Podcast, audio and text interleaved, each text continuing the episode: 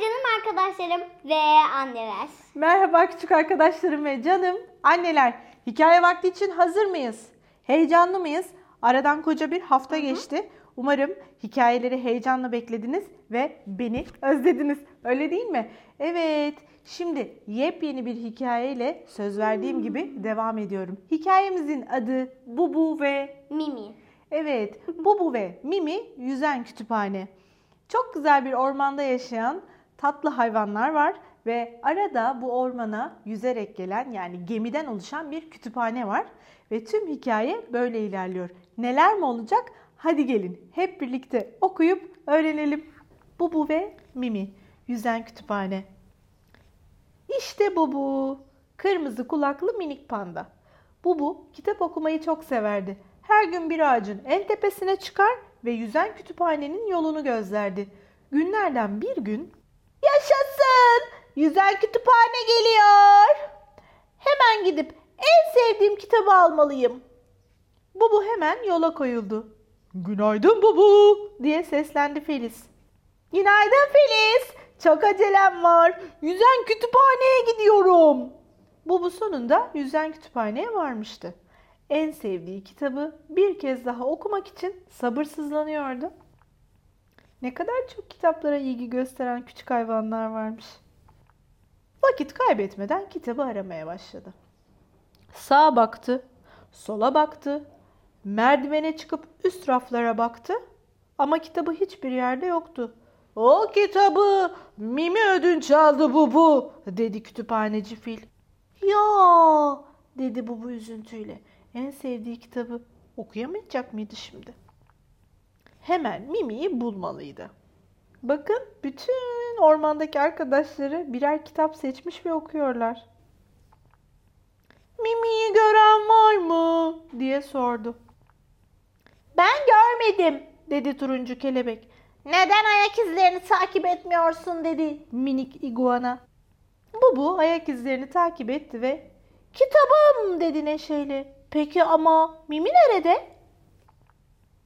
Birden kitabın arasından bir gaga çıktı. Kitap böyle okunmaz ki dedi Bubu kikirdeyerek. Nasıl okunacağını göstereyim mi? Bak dedi Mimi. Bu evet demek oluyordu. Mimi kitabı öyle çok sevdi ki Bubu'ya tam beş kez okuttu. O sırada! Bu yüzden kütüphanenin sesi dedi. Bubu telaşla. Kütüphane gidiyor. Hemen kitabı teslim etmemiz lazım. Mimi ve Bubu koştular, koştular. Nehirin kıyısına ulaştıklarında yüzen kütüphane çoktan kıyıdan ayrılmıştı. Olamaz dedi Bubu. Şimdi kitabı nasıl geri vereceğiz? O sırada Mimi'nin aklına bir fikir geldi.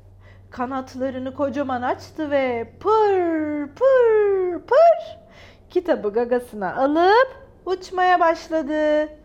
Yaşasın diye bağırdı bu bu neşeyle.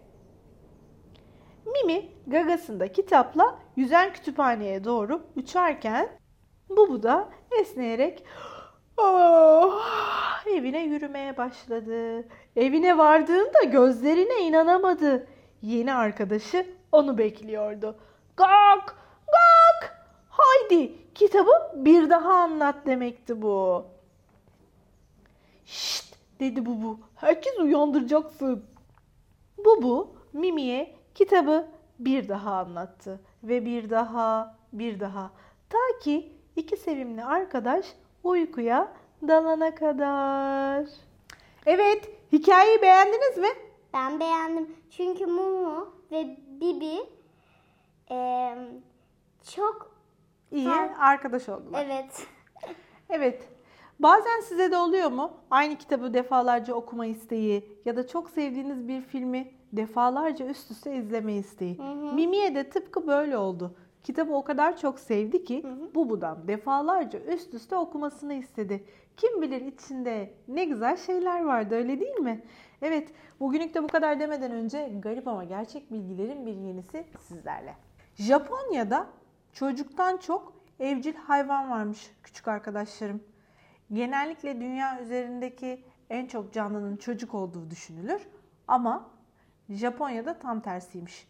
Çocuktan çok daha fazla evcil hayvan yaşıyormuş. Bugünlük de bu kadar. Yarın yine aynı saatte ben sizler için yeni bir hikaye okumuş olacağım.